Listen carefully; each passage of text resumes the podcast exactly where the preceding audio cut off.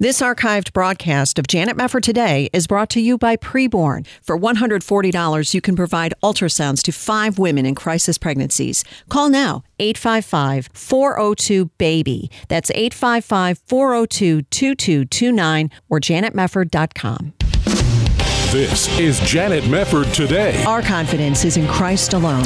Are we going to stand with God come what may? If the Word of God says it, I believe it. And that's the way it is. And now, here is Janet Mefford.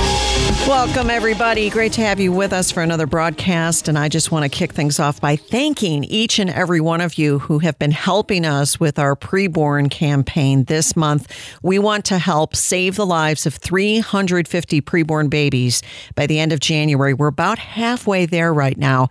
And this is a really exciting campaign. You've heard me talk about it quite a bit, but we really do need your help. If you can give right now a gift of $28, that will buy a free ultrasound for a woman in a crisis pregnancy who walks into a crisis pregnancy center thinking she'll have an abortion. She'll be offered a free ultrasound, and eight out of 10 women who get that ultrasound choose life. It is the most direct way to save preborn lives. And this is all during Sanctity of Human Life Month when all the attention is on the cause of human life. And we can make a big difference this way. Here's how you can give 855 402 BABY. That's 855 402 BABY, 855 402 2229. Again, 855 402 2229. Or there's a banner to click at janetmefford.com. Any amount you're able to give will be so helpful and so important. So thank you so much. I know there are a lot of people who still have been saying, yes, I'm going to give, but I, you know, I haven't picked up the phone yet. Well, today's the day. Please, 855 402 BABY, and any amount you can give would be great. $28 pays for one free ultrasound for a woman in a crisis pregnancy. And of course, as we have the new administration about to come in this week, uh, we have to be more concerned about the life issue than ever before. President Trump has been a fantastic pro life president. I will just say, as a matter of understatement, I don't anticipate Joe Biden will be doing the things for the life cause that President Trump did. So we got our work cut out for us. By the way, along those lines, before I get into a little bit of news here, I just want to pay tribute, just personally, to Joe Scheidler. Joe Scheidler has been on my show before. I interviewed him. I know about his great book, Racketeer for Life, a few years back, but he died yesterday yesterday morning. Uh, he was the founder of the pro life movement. People referred to him as the godfather of the pro life movement, and he was an absolute gem and a giant when it came to the cause of life. And I remember back in the day in Chicago, I went on a protest once with him when he was out protesting in front of Cook County Hospital in Chicago when they decided to institute taxpayer funded abortion. And it was really neat. It was neat to be in his presence because he was so well liked and he was so honored by so many pro lifers in the area. And I remember thinking to myself, I just think this guy's the greatest.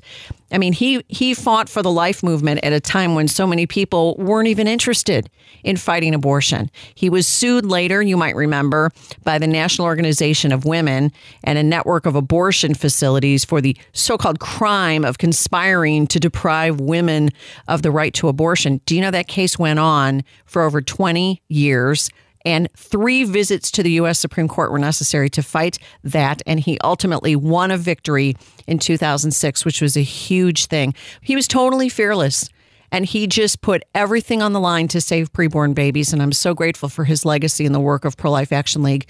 So just pray for the family, Eric Scheidler, the rest of the family who are obviously in mourning now, having lost him, but he left a great legacy for the cause of life. Now, I think about Joe Scheidler at a time like this because we are entering into some very disturbing days as you know we're going to talk about it a lot more this week but we're we are really entering into some disturbing days and I don't have to chronicle everything that's gone on in the last couple of months or last 4 years. We do that every single day on the show. But perhaps you heard about this interview that took place over on CNN Alex Stamos is a former Facebook insider. He was on the show with Brian Stelter talking about the issue of right-wing media. Now, when I play this for you, just know that this is worse than you imagine. Anything could be on CNN about shutting down right wing media. And keep in mind the big tech censorship and the big tech cancel culture that we're already beginning to see emerge in earnest. Listen to this interview here. This is Alex Stamos giving his opinion. This is cut one it's really hard because what's happening is people are able to seek out the information that makes them feel good. That is what's happening is that you know people have so much choice now. They can choose what their news sources are. They can choose what influencers they want to follow, um, and and they can try to seal out anything that que- helps them question that. And I think that gets to a, a really core issue uh, with how our freedoms as Americans and, and, the way we've treated press freedom in, in the past is being abused by these actors. Um, in that we have given a lot of leeway, uh, both in the traditional media and on social media, to people to have a very broad range of political views. And it is now in the great economic interest of those individuals to become more and more radical. And I think that one of the places you can see this is on the, the fact that you now have competitors to Fox News on their right, OANN yes. and Newsmax, which are carried by all the major cable networks. Um, who are trying to now outflank Fox on the right because the moment Fox introduced any kind of realism into their reporting, immediately a bunch of people chose to put themselves into a sealed ecosystem. And they can do that both on cable, they can do it online, um, and that becomes a, a huge challenge of figuring out how do you bring those people back into the mainstream of fact based reporting and try to get us all back into the, the same consensual reality. This is just, this would be hilarious if it weren't so scary sealed ecosystem. What do you think you're doing, Alex Stamos? You're appearing on CNN. There is no more sealed ecosystem as far as getting information that's true than CNN. CNN completely panders to its progressive base. It lies. It says fiery but mostly peaceful protests when Kenosha is burning to the ground behind its reporter. The Russia Gate hoax, the Ukraine Gate hoax. I don't know if we call it Ukraine Gate, but CNN is a joke, and you're sitting there and you're talking to a CNN anchor about the fact that people on the right are just too much in their sealed ecosystem, and they just need to make sure these cable outlets, that those crazy right wing outlets like Newsmax and, and One American News Network, are absolutely sealed off, canceling people. They, they, they want the entire opposition shut down. This should terrify you. You talk about fascism, that's fascism. That's fascism. And then Stelter asks, Is this going to be possible? Listen to this guy. Cut two.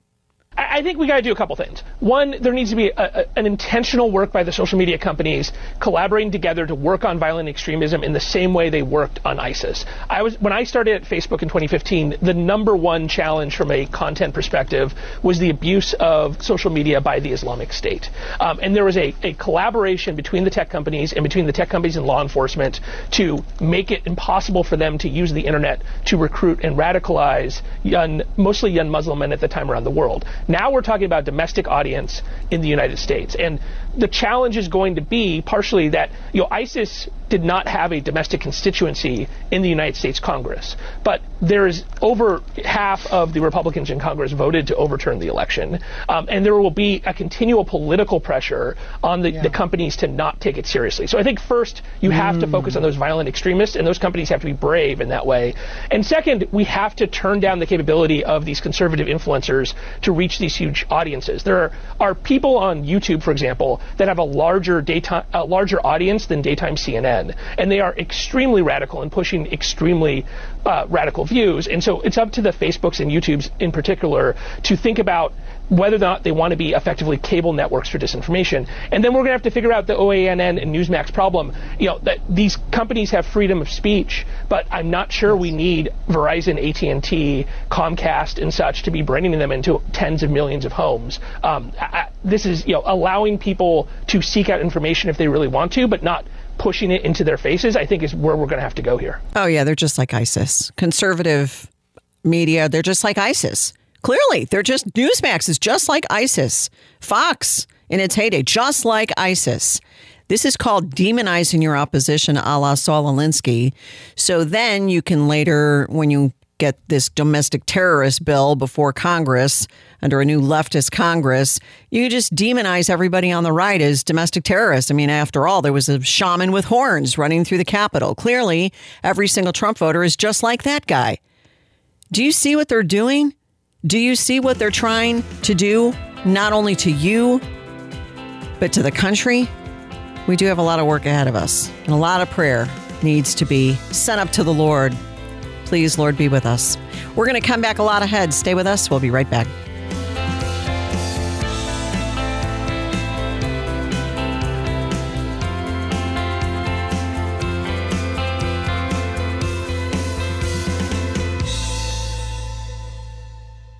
Hi, this is Janet Mefford here to tell you about the Ministry of Preborn. That ultrasound changed everything for me. It really did. That made it all worthwhile to know that I was going to have a little blessing. And when she got here, it was just, oh my gosh. You just heard a real life testimony from a woman whose life was changed by the Ministry of Preborn. You see, when a young woman considering abortion sees her baby on ultrasound and hears the heartbeat, she almost always chooses life for her preborn baby. When I heard her heartbeat, I decided to keep her. And now my daughter's about to be three. I don't know where my life would be without her. Preborn steps into the darkest corners and finds women in need to help them choose life. The mission of Preborn is to glorify Jesus Christ by equipping pregnancy centers nationwide to help save lives and impact moms and babies for the kingdom of God. Preborn leads the country in placing ultrasound machines and counseling women while also helping to lead them to saving faith in Jesus. In 2020 alone, over 31,000 babies were saved and over 7,000 women came to know the Lord. I got to hear and see my baby for the first time. Hearing the heartbeat made me cry. I was certain I was going to keep my baby forever. Would you join with us at Janet Mefford today to help preborn help women choose life for 350 babies by the end of January? All gifts are tax deductible, and 100% of your gift goes toward life. One ultrasound session costs $28. A gift of $140 will sponsor five ultrasounds, but any gift of any size will help $100, $200, $1,000, or maybe you could even help buy an ultrasound machine for $15,000. But whatever you can give will help. Call now 855 402 BABY. 855 402 2229. Again, call toll free 855 402 BABY, or there's a banner to click at janetmefford.com. You're listening to Janet Mefford today. And now, here's Janet. Should the government face consequences for violating people's constitutional rights? And should it be responsible for past harms that it inflicted on people who sustained injury from that treatment? These are the questions at stake in a Supreme Court case that was argued just a few days ago. It involves two men, Chike Uzuegbunam, who was twice stopped from peacefully sharing his Christian faith on the campus of Georgia Gwinnett College, and also Joseph Bradford. We're joined now by Kate Anderson, Senior Counsel at Alliance Defending Freedom, to tell us more about this important case. Kate, great to have you back. How are you? I'm good. Thanks for having me on the show again. Well, it's great to have you. Give us a little bit of background here on these men that you're representing and why this is such an important case. What happened to them? Tell us what what went on at the college because it, it's really crazy. Yeah, well, government officials should be held accountable to the victims when they violate constitutional rights, and that's just what happened to our clients. Both were students at Georgia Gwinnett College in Georgia, and Chike was there as a student. He wanted to share his religious beliefs with fellow students, so he found a public place uh, on campus where he saw other people speaking about things that they cared about, and he began to engage uh, fellow students in conversation and handing out um, Christian literature. Uh, a government official, a college official came and contacted him, told him he had to stop, told him that he needed to get advance permission, and he had to use one of two tiny speech zones. Hmm. so these zones are very small. Uh, they're open about 10% of the week, and to speak in one would be sort of like standing on a piece of notebook paper in a football field. Uh, but Chike did what they asked him to do. Uh, he went there to speak during his reserved time, and he was stopped again, this time by two campus police officers who took his ID and told him that because someone had complained, he could not speak at all and that he could face discipline if he tried to continue. Um, so his speech was clearly shut down. A friend of his, Joseph Bradford, saw what happened to him, wanted to engage in some of the same speech, but didn't because he saw what happened to Chike. Uh, so these are pretty egregious speech violations. Um, um, and that's why this case is so important. Well, it's interesting. How has it gone on the lower court level? Because I know at least one lower court had said, you know, had not sided with Chike, and then there were some, I believe, that did. What what happened on the lower court to bring it to the point where the Supreme Court needed to hear it? Yes, so Chike challenged the policies from the school in court. Uh, first, the college came in and defended those policies. Then the college changed its policies, but it did nothing to address or try to remedy the harm that they did to Chike. So Chike can never go back and speak with his fellow students again. He can't have that time back. So there is a real harm there. And the college said, well, we changed the policy so we don't have to do anything about what we did in the past. And unfortunately, two courts agreed, both the um, lower trial court and the appellate court. Um, and so that's why the case went to the U.S. Supreme Court on the question of whether government officials can be held accountable uh, to the victims when they violate constitutional rights, even if they later change a policy. Wow. Well, I'm going to come back to this in a minute. I want to return, though, to this issue of free speech zones because I know this has become a thing on college campuses. What is the legality and, more importantly, the constitutionality of saying you can have free speech, but only on this little square of pavement or grass or what have you? What, what is the, you know, what does the Constitution tell us about free speech when it is applied in this kind of a context? Well, the First Amendment of the U.S. Constitution affirms free speech in public, including on college campuses. So the First Amendment is all a student should need to be able to speak freely on campus. Uh, but we do see universities coming in and establishing these speech zones. And so they'll put this place kind of off to the side on campus, um, very small locations, only open a certain amount of time, and say that's the only place that you can engage in free speech. And that's just unconstitutional. It's plainly so. And actually, Georgia Gwinnett was warned that their speech zone policies were unconstitutional about three years before they applied them against Chike. Uh, so this is a problem we're seeing across the country and something that could be impacted uh, by a case like what's in front of the Supreme Court, when the Supreme Court rules that these officials can be held accountable for these past violations, then that incentivizes them to change the policies faster. Well, now when it comes to these free speech zones, I guess dealing just with Georgia Gwinnett College, were they evenly applying people who wanted to engage in speech like Chike's, you know, different religions uh, apart from, uh, you know, a Christian who wants to hand out tracts or what have you? Were they applying this fairly, at least? I mean, I'm not saying either way it's good, but, or were they targeting Christians in particular? It's a bit unclear. In this case, uh, Chike certainly saw other students being able to speak freely on campus, play loud music in other areas, um, but it's not entirely clear because the case didn't go forward very far um, exactly what kind of animus may have been in place by the officials. Wow. How you know how do you deal with the issue of free speech zones in general? I mean, obviously it's a very wide thing. Would this case potentially, if the Supreme Court decides in your favor and your client's favor and, and does kind of a broad based opinion, could that affect potentially free speech zones beyond just Georgia Gwinnett?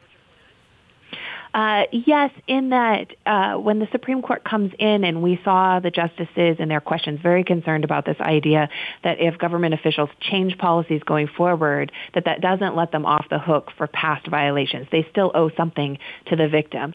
So if we affirm that that is the rule um, across the country, it incentivizes government officials when they're put on notice um, as we had put Georgia Gwinnett on notice before this, that speech policies like these speech zones are unconstitutional, they're more willing to change it. Um, if all they have to do is change the policy later and they get a free pass, once they're actually challenged, that incentivizes them to keep those policies.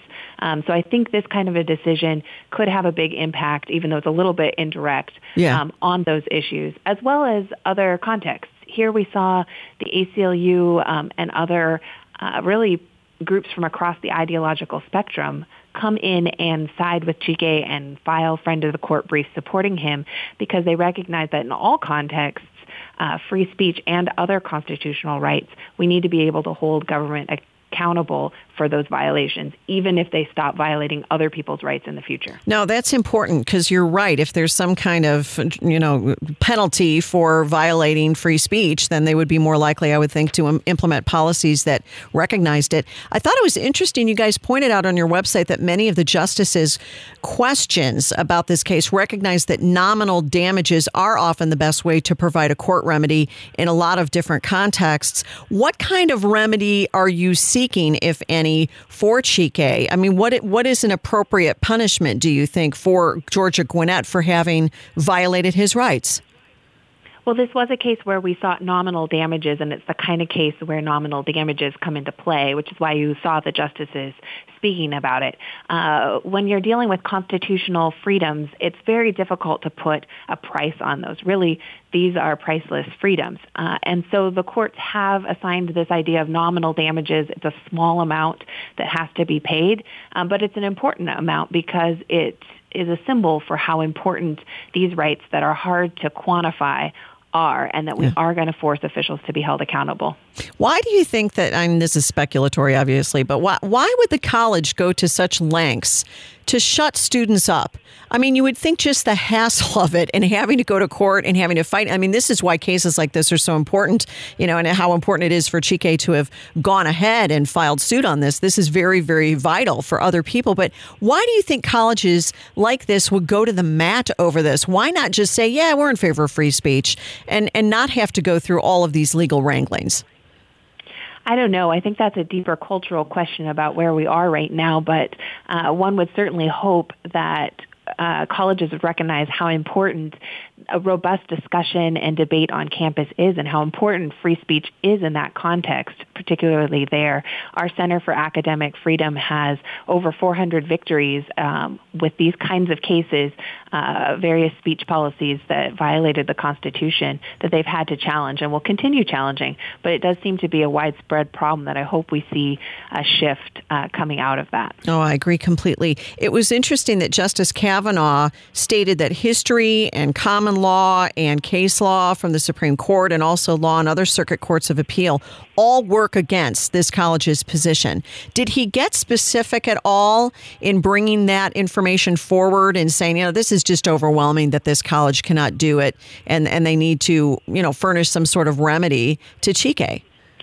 Well, the 11th Circuit Court of Appeals, which is the last court to rule on this, is a bit of an outlier on this issue. Most courts recognize that constitutional rights are so important that we vindicate them with nominal damages and we force government officials to do something to repair the harm in the past, not just do things going forward. Um, and so many, many circuits, as he pointed out, uh, have that rule. This has been the rule in the common law throughout our history. So there is a lot of legal basis for the Supreme Court to rule in Chike's favor. And I think that's what Justice Kavanaugh was suggesting there. Interesting. With, with, the free speech zones, one of the things that I think I've heard more than once is that they don't want p- students to get out of hand or they don't want people who are going to come and try to talk to college students to cause chaos on campus. So that, as I remember, if I'm remembering correctly, has been one of the excuses. What is actually the right thing to do to just uh, to avoid chaos on campus because you would think, yeah, you know, if you're walking from one building to another as a college student and you have, you know, 18 people trying to talk to you while you're trying to walk down the sidewalk, it can be a little bit disruptive. What is the right response for colleges to be able to grant free speech but also control chaos a bit? Not that Chike was engaging in chaos, but just as a general principle. Right. Chike was very peacefully speaking with fellow students. Um, but what we've seen in practice is that when chaos sort of erupts on campus, it has nothing to do with the speech zones, and the chaos is happening outside of the speech zones. So they're really trying to solve a problem that they're not solving and probably isn't there at all. Yeah. Um, I remember being on campus and how many different groups would set up tables and engage people in conversation, and it was a very healthy environment where people could engage in robust debate. Um, so I think that colleges need to take a hard look at how valuable that is for college students and for the campus environment. Well, I think that's excellent. Kate Anderson with Alliance Defending Freedom. We'll keep an eye on this case. Kate, thank you so much for the update. Thanks for having me. You bet. Take care. We'll be back on Janet Mefford today.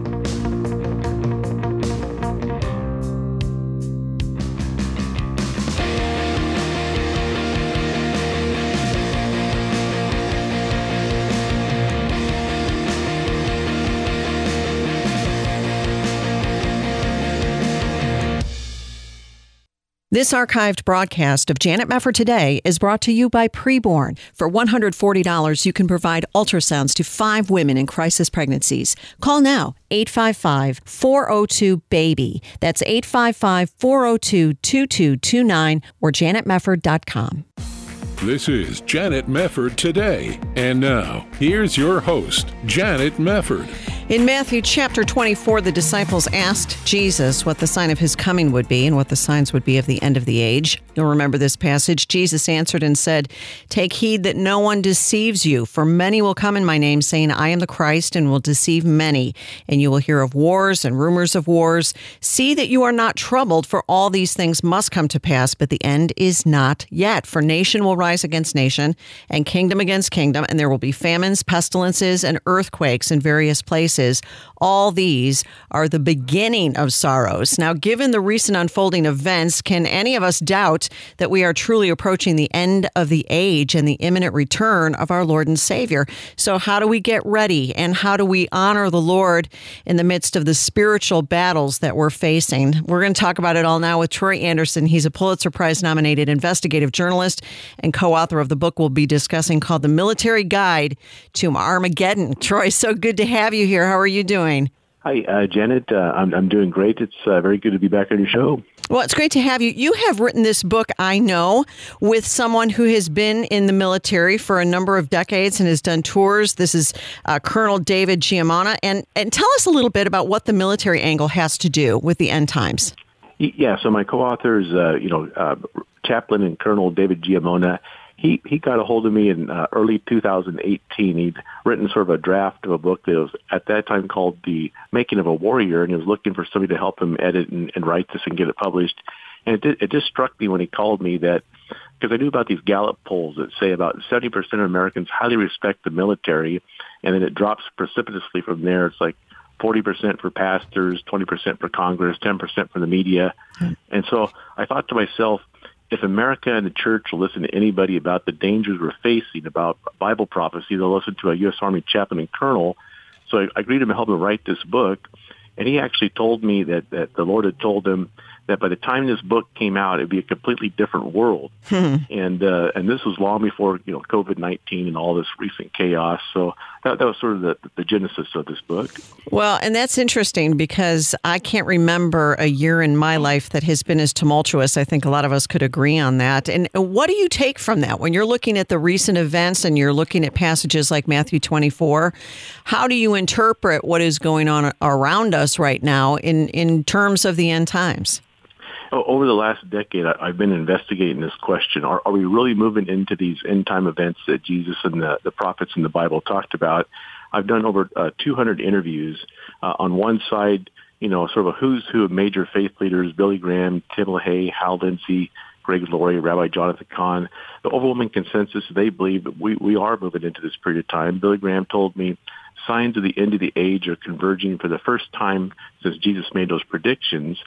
But even more surprising, there's all these experts at existential risk institutes at Harvard and MIT and, and Princeton, and they say there's there's many grave dangers to, to humanity. They say we're they, believe we're approaching the end of human civilization. You know, Oxford uh, releases an annual report of the top ten dangers. You know, of course, it's nuclear war, artificial intelligence run amok, but they also cite a, a global totalitarian government, you know, along with, mm. you know, asteroid impact and things like that. So there's sort of a consensus on both sides that we're at this very uh, dangerous point in history. Well, that's right. And we, we we think about how the Lord said nation will rise against nation and kingdom against kingdom. What do you see in that regard around the world where we are seeing an increase in wars, increase in conflict? Yeah, I mean, you know, the, the, the super sign of the end times was, was the rebirth of Israel in 1948. And it seems that we've sort of on this countdown since that time. You know, we've seen lots of, you know, wars and conflict. And, and today what we're seeing happening is, uh, you know, Russia and China uh, are, you know, beef, beefed up their military and and I, I actually interviewed some generals for this book and they you know they essentially told me that we're we're in a very vulnerable position from in a military standpoint because of just everything that's been developed techno- technologically by by our enemies and then, of course, you have all the conflict in the Middle East. The Bible says that's going to be the hot spot for this whole thing. Uh, so, so essentially, all the all the players that the Bible describes in military military terms are sort of in place now for you know this this period of time that uh, you know the Book of Revelation. Uh, uh, goes through. Yeah.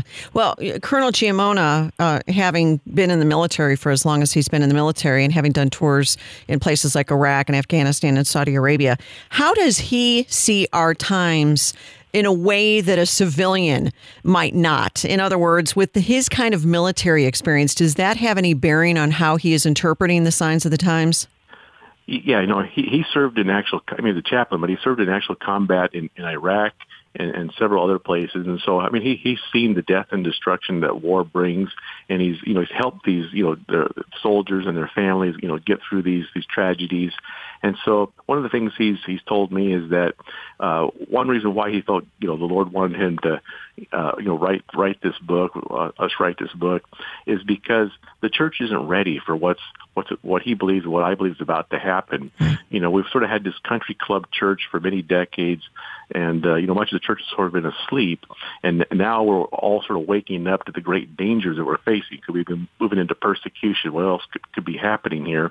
And so the colonel felt very strongly that God was calling him to help wake up and prepare the church and, and get them what the military calls battle ready. So that's part, part of the focus of this uh, book. Well, and that's important too because we've seen the numbers recently. I know just in the last few days, I've seen the numbers from Open Doors on how many Christians are under not just a little bit of persecution, but severe persecution. It's 340 million Christians around the world. Those are just the extreme cases. So we're seeing the rise in persecution of the church. But you're right. When you look at the church in the United States, I would argue very strongly that we have been asleep. What has put us to sleep? I mean, here we are, a country that has more access to more Bibles and more Christian books and more Christian ministries and all of this stuff that would help us to prepare for the actual return of Christ or to help us to prepare prepare for the end times. What's wrong with us? Why haven't we been more prepared? Why have we been asleep when we've had so many tools at our disposal to get us prepared? You know, the, the colonel's talked about this, and and you know, he he grew up in the Jesus movement. I, I you know, I was like 11 years old when I got saved, uh, sort of the height of the Jesus movement back in the late 70s. At that time, you know, you had Hal Lindsey's book out, The Late Great Planet Earth, yep. and you know, I remember like wearing like a Jesus is Coming T-shirt when I was a kid, and um, and so there was, there was all this, you know, excitement that the Lord was returning soon. And then there, I think there's some book came out that predicted supposedly that Jesus would return in 1988. Yep. And of course, there was all kinds of false predictions that were made. And, and when that didn't happen, people became disillusioned. And so the church sort of stopped talking about it because it became sort of controversial. But I, you know, what the colonel says, he believes that was sort of a strategy of the enemy to get us sort of off guard. So we, we stopped talking about you know, most, most churches no longer talk about prophecy, and yet now, you know, all the evidence, everybody pretty much says that they believe it's really happening, and yet the church is, you know, largely not uh, talked about it. So, uh, it involves some spiritual warfare to sort of help put us asleep.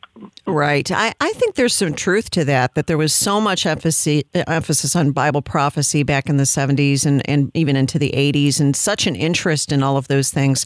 And when those false, yeah, I remember those false prophecies about Jesus is going to return, what is 88 reasons that Jesus will return in 1988? And anybody who's read the verse about Jesus saying, No man knows the day or the hour, only the Father, it just kind of says, Why do we keep keep seeing people do this when we already know from Scripture that there's no way anybody could know the day or the hour. Um, th- this is frustrating, though, because shouldn't there be more of a sense of urgency, or do you see Christians becoming more urgent and more concerned about the end times now. Has COVID 19, have the events of the last year, in your mind, woken a, a lot of Christians up? Or, or, or, how do you see it now in, in the wake of all of the turmoil that we're seeing around us? Yeah, I think over the last several years, there's been sort of a not not just an awakening in America, but but a global awakening to to, to Bible prophecy and to the end times and what we're seeing happen now. In fact, there was a, a recent poll came out from Lifeway Research. It said that nine in ten pastors now see signs of the end times in current events. So, you know, there, there's sort of this, this you know you know a great consensus now that this this is probably really happening and so so that that's why we felt so strongly to write this book is to to teach people you know help, help further awaken the church and believers and just people in general to what's happening and then take them through what the bible says you know what we need to do to prepare. Well you know, that's kind of practical kind of steps and, and really from military terms to to biblical terms. I'll tell you what let's get into that when we come back from this break. Troy anderson with us the military guide to armageddon is the book. We'll return right after this on janet mefford today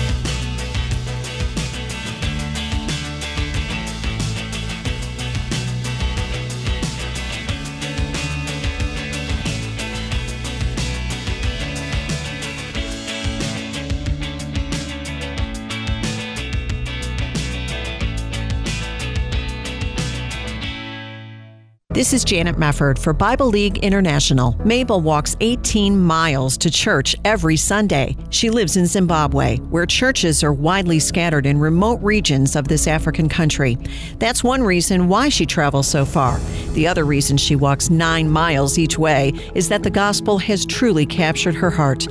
After coming to faith in Jesus Christ, Mabel reads and studies her Bible, and she's discovered that the gospel is meant to be shared with others. So, with the help of Bible League International, she's learning to share her faith and she's helping to see a church develop closer to her village. Bibles are desperately needed in Africa and around the world right now, and you can send one to a Bibleless believer today for only $5, or $50 will send 10 Bibles. Become a Bible sender today by calling 800 Yes Word. That's 800 Y E S W O R D. 800 Yes Word, or there's a banner to click at janetmefford.com. The healthcare open enrollment period has ended in most states. Did you miss it? Don't go a whole year without having a healthcare program. Sign up for Liberty Health Share. As a member of Liberty Health Share, you're part of a community that comes together to share their medical expenses. You can sign up now with membership starting as early as the following month, and there are no contracts or commitments. Programs start as low as $349 per month, and there's no network, so you can choose your own doctors and hospitals. Liberty Health Share is a nonprofit ministry, not insurance, so your money goes toward helping other members with their eligible medical expenses. And in your time of need, other members are there for you too. You can feel good knowing you're part of a community of like-minded individuals who understand the importance of people coming together to bear one another's burdens.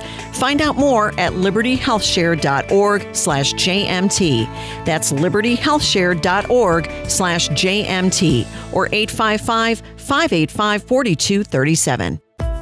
You're listening to Janet Mefford today. And now, here's Janet. It is very, very clear that the Lord could return at any time, and we comfort one another with these words. We are closer to the return of Jesus Christ than ever before, but we are also closer to the end times and the end of the earth, as the Bible tells us. The Military Guide to Armageddon is the book we're discussing with author Troy Anderson. And let's talk about some of these strategies that you write about, Troy, to prepare our lives and our souls for the end times. What are some of those strategies?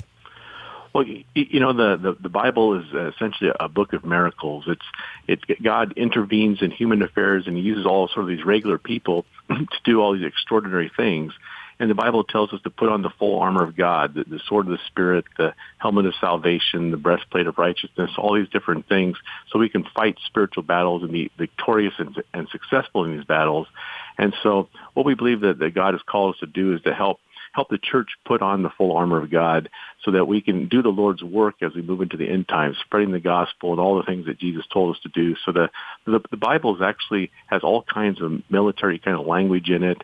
You know, King David was in 60, the Bible's 90 battles. Uh, I just read, reading First Chronicles the other day. It describes God as Lord God of armies. It describes the angels as organized in military structure. And of course, you know, remember the, the song when we were kids about, you know, soldiers of Christ. So, so this is one of the things that God wants us to do. He wants us to engage in spiritual warfare and, and help, you know, bring people to the Lord. Well, that's right. Fulfilling the Great Commission obviously is, is the main thing that we need to be about as a church. But when you talk about Ephesians 6, we often reference that passage, which is so awesome when we think about what we have to do in order to stand in the evil day, as that passage talks about. But give some specifics, if you would, Troy, to the Christian who says, "All right, I love that passage about putting on the you know the shield of faith and the breastplate of righteousness and the helmet of salvation, but that's metaphorical. What should I be doing as a Christian to live out that passage?" In the military, they have what's called the making of a warrior process, and so essentially transforms a regular citizen into a soldier who, who can fight in wars.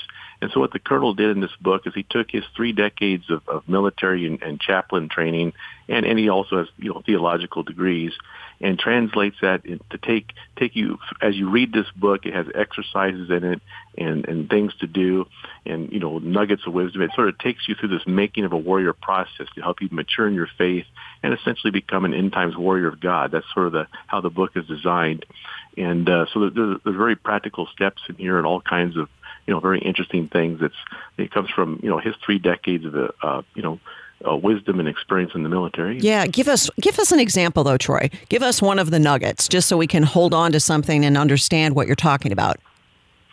Okay, well, yeah, uh, chapter three is called "Knowing Your Enemy," and so in the military, uh, it's it's very important that you study your enemy very, very you know, very uh, closely. Yeah. Uh, you know, figure out their weaknesses, figure out all their strategies. You know, so so for instance, today, I mean, we are experiencing unprecedented deception. You know, there's all kinds of you know psyops, propaganda, fake news. Mm-hmm. You know, billions and billions of dollars are being spent to manipulate us and you know control us essentially. And so it's it's very important to you know use the Holy Spirit, use the wisdom that God gives us to sort of see our way through this. So we understand what's really happening, and then we can you know do what the Lord has called us to do. So yeah. that, that's one example. yeah, that's important. And now, now, one of the things that is mentioned in your book is the fact that David, King David, is kind of a template for the warrior. How is David somebody we should look to when we're considering this subject? So, so the you know God said that David is a, a man after His own heart. So even though David was you know obviously a, a flawed guy, uh, he was very brave and courageous. And if you if you read the Bible, that something that strikes you is that many of these people that God used were very brave and courageous. And uh, and so the, the, that's one of the things we, we hope to accomplish with, with this book is to uh, fill people with, with hope and encouragement, but also bravery and courage because we're, we're going to need that uh, in, in the you know months and years ahead. So King David is a great example, a very you know brave guy. Of course, you know as a boy, you know he took a, a slingshot and challenged Goliath, this this giant with you know hundreds of pounds of armor and a gigantic spear, and all all the Israelites were afraid of him. But David, just a young boy, was brave and courageous, and he challenged him. And then, you know, of course, you know, he used a slingshot to throw the rock at, at Goliath and yep. hit him in the head and killed him, and then he yep. chopped his head off. Yep. You know, so that that's a good example of. uh you know, being brave and courageous in this, this spiritual battle as we move into the end times. Well, right. One of the things that strikes me about David that you note in the book is that he always asked for instructions from the Lord before battle. And that's interesting because I think there is a tendency within each of us to just rush ahead and pray that God will bless whatever we're doing. But how does that come into play when we are, you know, employing these battle strategies ourselves, saying, Lord, you know, spending time in prayer, spending time in praise, and, and spending time really with the Lord and in fellowship with the Lord as we go along and being, you know, absolutely connected to Him, the, the branch and the vine, and, and being rooted in Jesus Christ before we go into battle and before we try to do what we think He, want us, he wants us to do, to, to spend time with Him before that. Yeah, that's incredibly important to, develop a, routine of a prayer life, you know, Bible study, uh, fellowship, worship, because you, you need to hear from the hear from the Lord, hear from the Holy Spirit. It's incredibly important to obey the Lord. That is the most important thing we could do. And uh, so, if you if you obey what He says in His Word, and you obey what you learn, you know, in, in fellowship with, with the Lord, then uh, that helps you helps God take you into your destiny that He has for your life. God has an amazing destiny for all of us, and he and he's you know the Holy Spirit helps guide us into that so that we can fulfill the, the work that the Lord has for us. Yeah. Now there's an end times checklist that you write about, and this is kind of the end times events described in the Word of God, and uh, you know the first one is very striking because you cite 2 timothy 3 verses 1 through 5 discussing global moral decay and ungodliness I think we're there. Would you say, Troy? We're oh. there. It's it's oh. across the world and getting worse by the minute. Yeah, I mean, I, I've actually seen uh, different surveys. I think from the American Bible Society saying something like, you know, eight and eight and nine people now say they see a, a moral free fall, you know, in America and around the world. So there's, yeah, I mean, this this wickedness and immorality is just rampant. And you know, the Bible told us we, we you know, we, we would see that as we moved into, into the end times. Yeah. So now, when we're talking about Armageddon, this is again when people will go back to the book of Revelation in chapter 16. That details the bowls of wrath that God will send upon the earth. And then Armageddon precedes, you know, the gathering together in Armageddon precedes the seventh bowl of wrath. What should we know about that time period in particular? What Armageddon will be like? So the uh, you know, the Bible talks about the, the tribulation period, and uh, essentially this is uh, you know as as it's you know commonly interpreted will be a, a seven year period of, of great tribulation upon upon the world. You know the, the Book of Revelation, if you sort of add it all up, it sounds like about you know four fifths of all humanity will, will perish during this time, and all kinds of wars and plagues and disasters and all kinds of terrible things. And so towards the end of this period, the second half, God actually pours out his wrath upon the world for all the sins of the world throughout all time and um, and so it's, it's definitely something you don't you don't want to be here for. And and, and most most you know Christians they, they don't believe if you you know give your heart to the Lord, ask Him to forgive you your sins, you won't be here for that time. You know, there's some disagreement on you know will the rapture occur at the beginning or the midpoint of the tribulation, but almost everybody agrees that you won't be here for the time when God does pour out His wrath upon the world. Right, but what what can we expect prior to the time that the Lord takes us to Himself? So, so this is this is the big question. Is I mean, over the last year, we've already seen the, the COVID situation, the, all the chaos. Now we have the elite talking about rolling out the Great Reset this Yep. year. Yep. You know, some kind of move into a, a world socialist system, and so a lot of these things the Bible predicts uh, that would happen. We're starting to see, you know, initial signs of this occurring. So that's why we wrote this book. We want to get the church ready and prepared for whatever difficulties and challenges we'll face, you know, in, in the years ahead, and also to, to bring, you know, bring as many people into the kingdom as possible. Encourage as many people as possible to accept the Lord and ask Him to forgive this, forgive them of their sins. Right. Do you see any signs that the urgency when it comes to evangelism is growing in the church, or are we still need needing to get there in the future? Well, you know, in my last book, Trumpocalypse, uh, Paul McGuire and I, we called for a national day of repentance. And then what- and we haven't had one since Abraham Lincoln was president. Wow. And then I met uh, Kevin Jessip when I was editor of Charisma magazine. he told me he felt called to lead a national repentance movement. Uh, he started networking.